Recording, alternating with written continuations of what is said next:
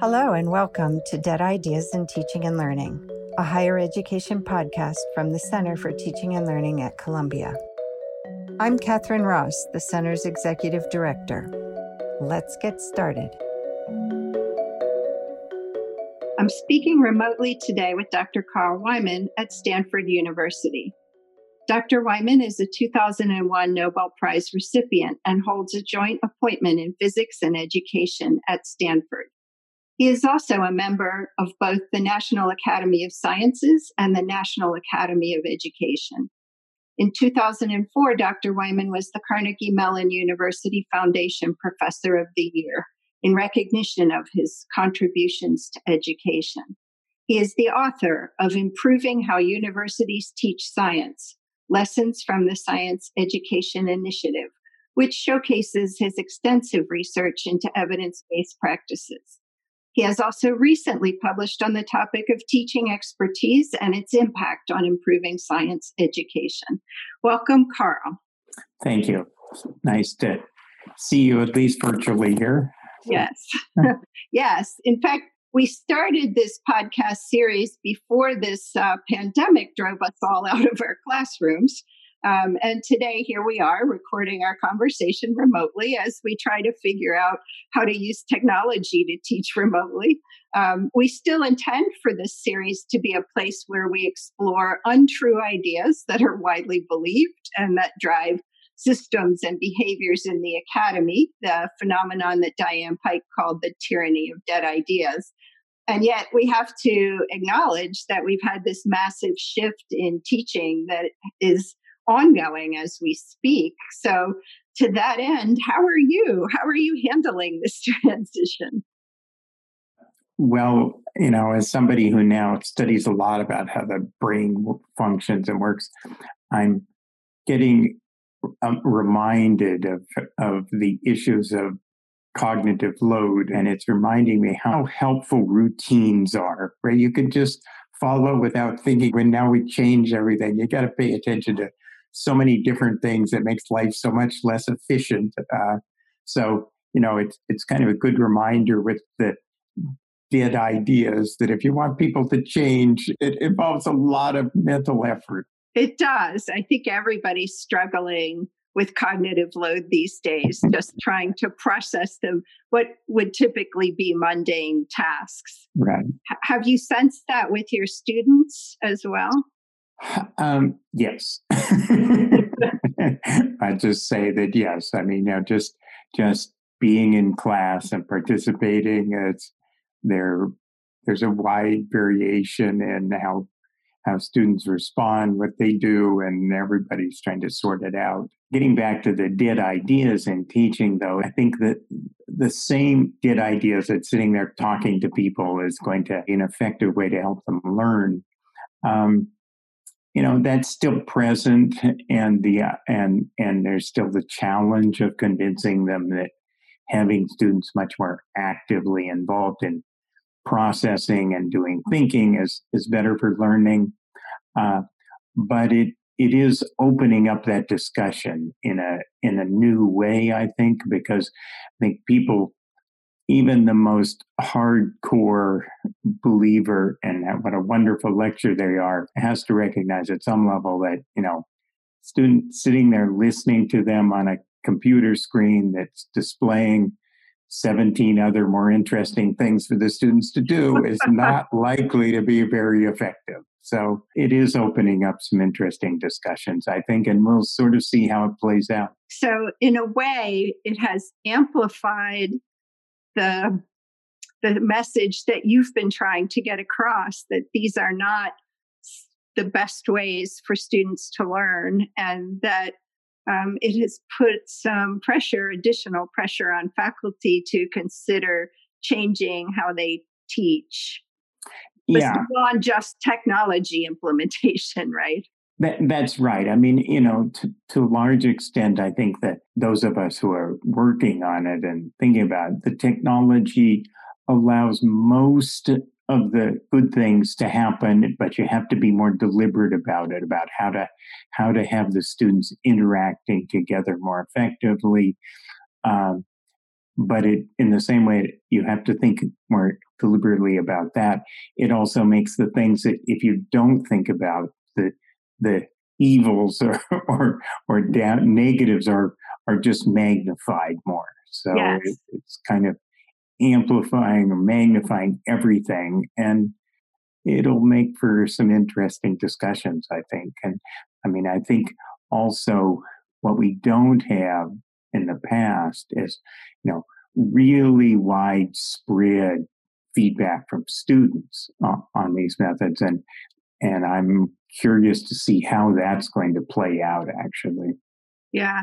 So will you be collecting the student experience um, in some way at the end of this, or is that still open for debate as it is at many campuses? Um, the, the reason I'm laughing about this is the Stanford schedule was such that we were suddenly thrown into switching from in person to online, you know, for the last week of classes on two days notice. Oh dear. so so so that that's not very useful data. No, uh, no.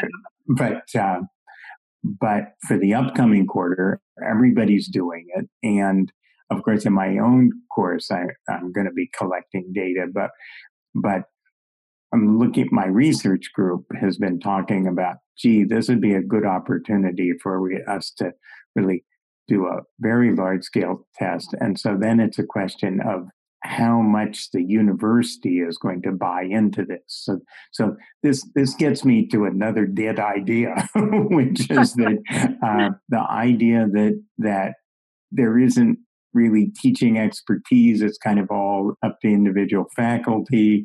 Right. And so there's no reason to kind of do a, a systematic, careful measures of how effective the teaching is to optimize it in the same way you would do like you know with medical treatment or so many other things and right. so right now we're kind of trying we being me and my research group of trying to see how how much progress we can make in convincing the Stanford University administration that look, you've got all these different courses, all these different teaching methods, they're going to make wildly different results.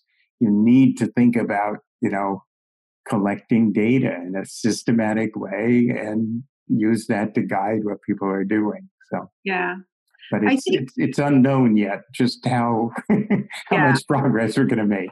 Well, I think the problem always um, with evaluation of teaching, um, and I think you've pointed this out in your writings, is that you're conflating. Yes, we want the information about the student experience, but then it gets used to somehow become the metric for evaluating teaching which is problematic, especially in a situation like this. Yeah, that's right. I mean, it, it has problems in all different ways. I mean, I, you know, it, it's certainly useful to have that, but it's much more useful to have students actually learn what they go on to life to do with that. right, right, right. Um, so stepping back in time a little bit, um, why did you feel like it was so important for you to turn your attention from um, just physics, no, I don't mean just, but physics research um, to the yeah. problems and challenges of helping universities teach science. Could you sort of walk us through that? What what changed in your thinking? Yeah, it, it's a 20 year walk, but uh, I'll try and keep it a little shorter. yeah. So, I, I, mean, a lot of this didn't have anything to do with my classroom teaching. It, it really started with my physics research and working with the graduate students in that, and and realizing that these students could do so, you know, really well in all their courses, and then they come in to work in my research lab, and they were pretty clueless about how to actually do research. Uh, and the ones who'd done the best in all the tests and, and exams almost, well, never turned out to be the best physicists, you know, the most successful researchers. And so after I saw that happening uh, enough times, and I also then did a very systematic being a, I'm always been a good experimental scientist. I did a very systematic analysis of the graduate admissions uh, folders and sort of looking at what predicted who was going to be a successful physics graduate student. And there just wasn't anything. And so it, it made me think that, gee, there was something different going on here. And, and so I just started treating it as a science problem of, okay, what do we know about how people learn, how they learn physics, learn do physics, and, you know, reading the research literature on that. And after, you know, some years of sort of seriously pursuing this, realizing, well, we did know quite a bit about learning. We particularly uh, knew quite a bit about learning physics at the at the university level. And that explained this puzzle. It said that you know there was a completely different way to think about what people learned in courses but also a, a completely different way to think about um, teaching and what was most effective. And that i could also start doing experiments in teaching and learning physics at the same time I was doing research on with atoms and lasers. So that sort of got me into that. That was 30 years ago. And then um, I sort of continued in that work and was interested in it. After I got the Nobel Prize, people paid a lot more attention to me. Funny that, right? yeah, not not that I knew anymore, you know, was any more competent, but um, but then I reached the point where um, I was convinced that you know there were literally hundreds of individual experiments, you know, individual course science courses, sort of showing these methods were better, often much better, and so uh, that to me it, it was just kind of thinking about okay, what's the next step of this being, you know, more broadly used? Just doing more ex- individual experiments is not going to make a larger scale change. And so, so that was the idea of then I need to do the experiment of scaling it up to university level. That was the science education initiative and seeing could you change entire departments and and that was a decision where I recognized that there just were very few people, uh, if any, uh, who were in a position to do that other than me because of, frankly, relevant or not, the attention the Nobel Prize got and my background experience in this and and so on. And so that that led then to that study of essentially institutional change and experiments in that. So, your original aha moment was with grad students coming into your labs and not being what you would consider sort of lab ready in terms of the, the way in which they were trained in physics. Yeah, my my work is and and the way I've looked at this uh, really forever is from the perspective of the nature of expertise of how do people who are experts and i don't you know i don't mean extraordinary i just mean you know like a a practicing engineer or scientist or or a good medical doctor how do they think and function? And then how do they learn to do that? And uh, and that so that goes all the way back to you know working with my graduate students and kind of how do they make decisions in solving these kind of problems and how does one learn to make these kind of expert decisions. And so that then kind of focused some of your work on undergraduate science education because that's sort of the beginning of that path. Yeah, that's exactly right. And and and as I say, I was sort of particularly pointed in that direction first because I did teach and I you know, felt a commitment to that. But then also it was because I had these graduate students who, you know, could do spectacularly well in all these undergraduate courses. And it didn't really seem to give them any physics expertise at all. Wow, that's so interesting. So you probably pretty quickly encountered a whole bunch of dead ideas in in that work and yeah. ongoing work that you've done since. Um, what do you what factors do you see? I know you've mentioned that it's been very difficult to convince people to change, but what are the things that keep people sort of entrenched in their dead ideas versus that might help people change these beliefs other than, you know, a pandemic?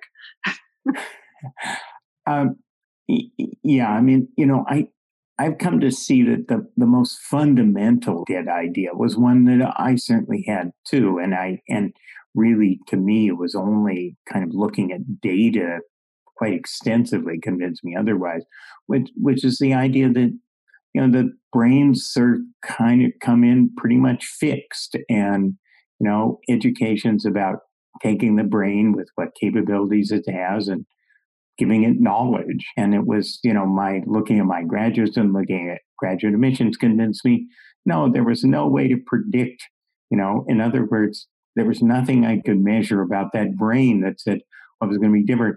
And realizing it was actually after it got to graduate school and who it interacted with and so on, that the brain was actually change the educational process was about developing that brain Okay. And so, so that's a very fundamental difference that frankly, uh, it's hard for people to, to accept that. I mean, I think there's some basic work in psychology where they talk about the fundamental attribution error. Somebody's doing something and it's wrong, that it's something wrong in them. It's not, you know, right. rather than realizing, no, there's a lot of external factors that come into play here that are important and so on. And you see with, you know, discussions with faculty all the time, it always very quickly switches to, you know, the characteristics of the students and that being determining how successful it is as opposed to what they're doing in the teaching process that's helping or not helping those students develop capabilities. So right. anyway, that that's a really fundamental thing and so what helps and convinces people is is they have to see, um, or at least what we've seen is most effective. The instructors they have to see in action where that's wrong. That they see mm-hmm. you know, mm-hmm. somebody else teaching the, their students, you know, or the in their department, and so they don't have any excuses for something different. Maybe even the same course they've taught, and see that, gosh, the students are behaving completely differently. And the students are, you know, are much more engaged, but they're also learning and they're capable of things that are far mm-hmm. beyond what the faculty thought was possible. And so, you know, that's what we see. Now, that's kind of a slow, painful process to have. Yes. you know, and it's kind of funny because these are all scientists who are supposed to believe in data. Well, you know, data on learning doesn't nearly convince them as much as seeing a student they knew be right. transformed in a new way. You know that they're they're human beings first, and they respond to individual humans, uh, you know, stories and actions uh, better. That's really interesting. Um, Diane Pike's first dead idea that she talked about was um, the idea that students just aren't as prepared as they need to be or as they used to be. And this notion that faculty always tend to blame the students right. without ever thinking about how they might be doing things differently to um, engage those students. So I think that sounds like you just experienced that in its full effect it, it, it's actually kind of amusing this discussion about uh, students not being as well prepared or not being as you know good work habits or any of these things. You know this comes up uh, almost every time i give a talk about these subjects to to faculty which you know so that's maybe a hundred times a year um, and and it's kind of funny because you can actually look at the record and the written record of, of teachers complaining about students not being as well prepared. I think it goes, I think they can trace it back to Socrates. Uh, and pretty much, pretty much the invention of writing is when it's first written down. so I've, I've, I've actually come to see that there's, there's sort of a fundamental bias in the way people function that always makes them see people who are different are in some ways less capable because it always magnifies the the positive, you know, differences and and minimizes the negative differences. so it's always this tremendous bias. But it is so funny how it's just always such a common thing, even even when it's so obviously not true but and that's very powerfully connected i think to the um, your recent article expertise in university teaching and the implications for teaching effectiveness evaluation and training when you're arguing that in addition to disciplinary expertise there is this thing called teaching expertise and and you know further against all prevailing beliefs it can be taught and it can be learned that's even a harder push, I think. Yeah, although it's coming along, uh, you know, like I say, you know, the, the Science Education Initiative at UBC in Colorado, um, it, it, wasn't kind of the only model. It was kind of an expensive way to do it, but it was an experiment. And that, you know, the fact that we were able to make very widespread change, you know, entire departments does say that if you set up a system that really, you know, is paying attention to these things and rewarding it, you know, it's not trivial, but it's, you know, very possible. We had lots of departments where it worked quite well. So it's it's not like it's an enormously difficult problem, but it is something you do have to take it seriously. And it is a it's a substantial shift in attitudes both faculty and administrators. So, is that related in some ways to another point you made in your article about how teaching gets evaluated in the academy? And you talked about that change in attitude and valuing of this work? Absolutely. I mean, you know, the evaluation of teaching has for so long just been essentially student popularity. It's not even student popularity, it's student sort of popularity compared to other things they've seen, which right. is, you know, so if they've seen nothing but really bad teaching, well, if it's a little not quite so bad, they'll think it's great, you know. And so, uh, whereas research now is such that there's really no excuse for not saying, look, we have lots of research saying these practices lead to better student outcomes. You know, a faculty member should be evaluated on how well they know about and are employing these methods in the you know in the same way we certify doctors by making right, sure right. you know 1830 it was just fine to declare yourself a doctor and do whatever treatment you wanted now we sort of expect that you have to know certain things you have to know what the best treatments are to be allowed to practice medicine and we just have to recognize that we've reached that point in teaching at the university level but it takes a while to make these changes. Well, I hope you're ready to work another 30 years on that one. kind of survive the pandemic just like everybody else first. yeah, exactly. Exactly. oh my gosh. Uh, this has just been a fascinating conversation. And I just want to thank you so much for being here, or should I say being there? yes and talking to us across time zones. Yeah, well, it's a it's been a pleasure. I hope that technology all works, and so lots of people stuck in their houses or get to listen to it. if you've enjoyed this podcast, please visit our website where you can find any resources mentioned in the episode ctl.columbia.edu backslash podcast.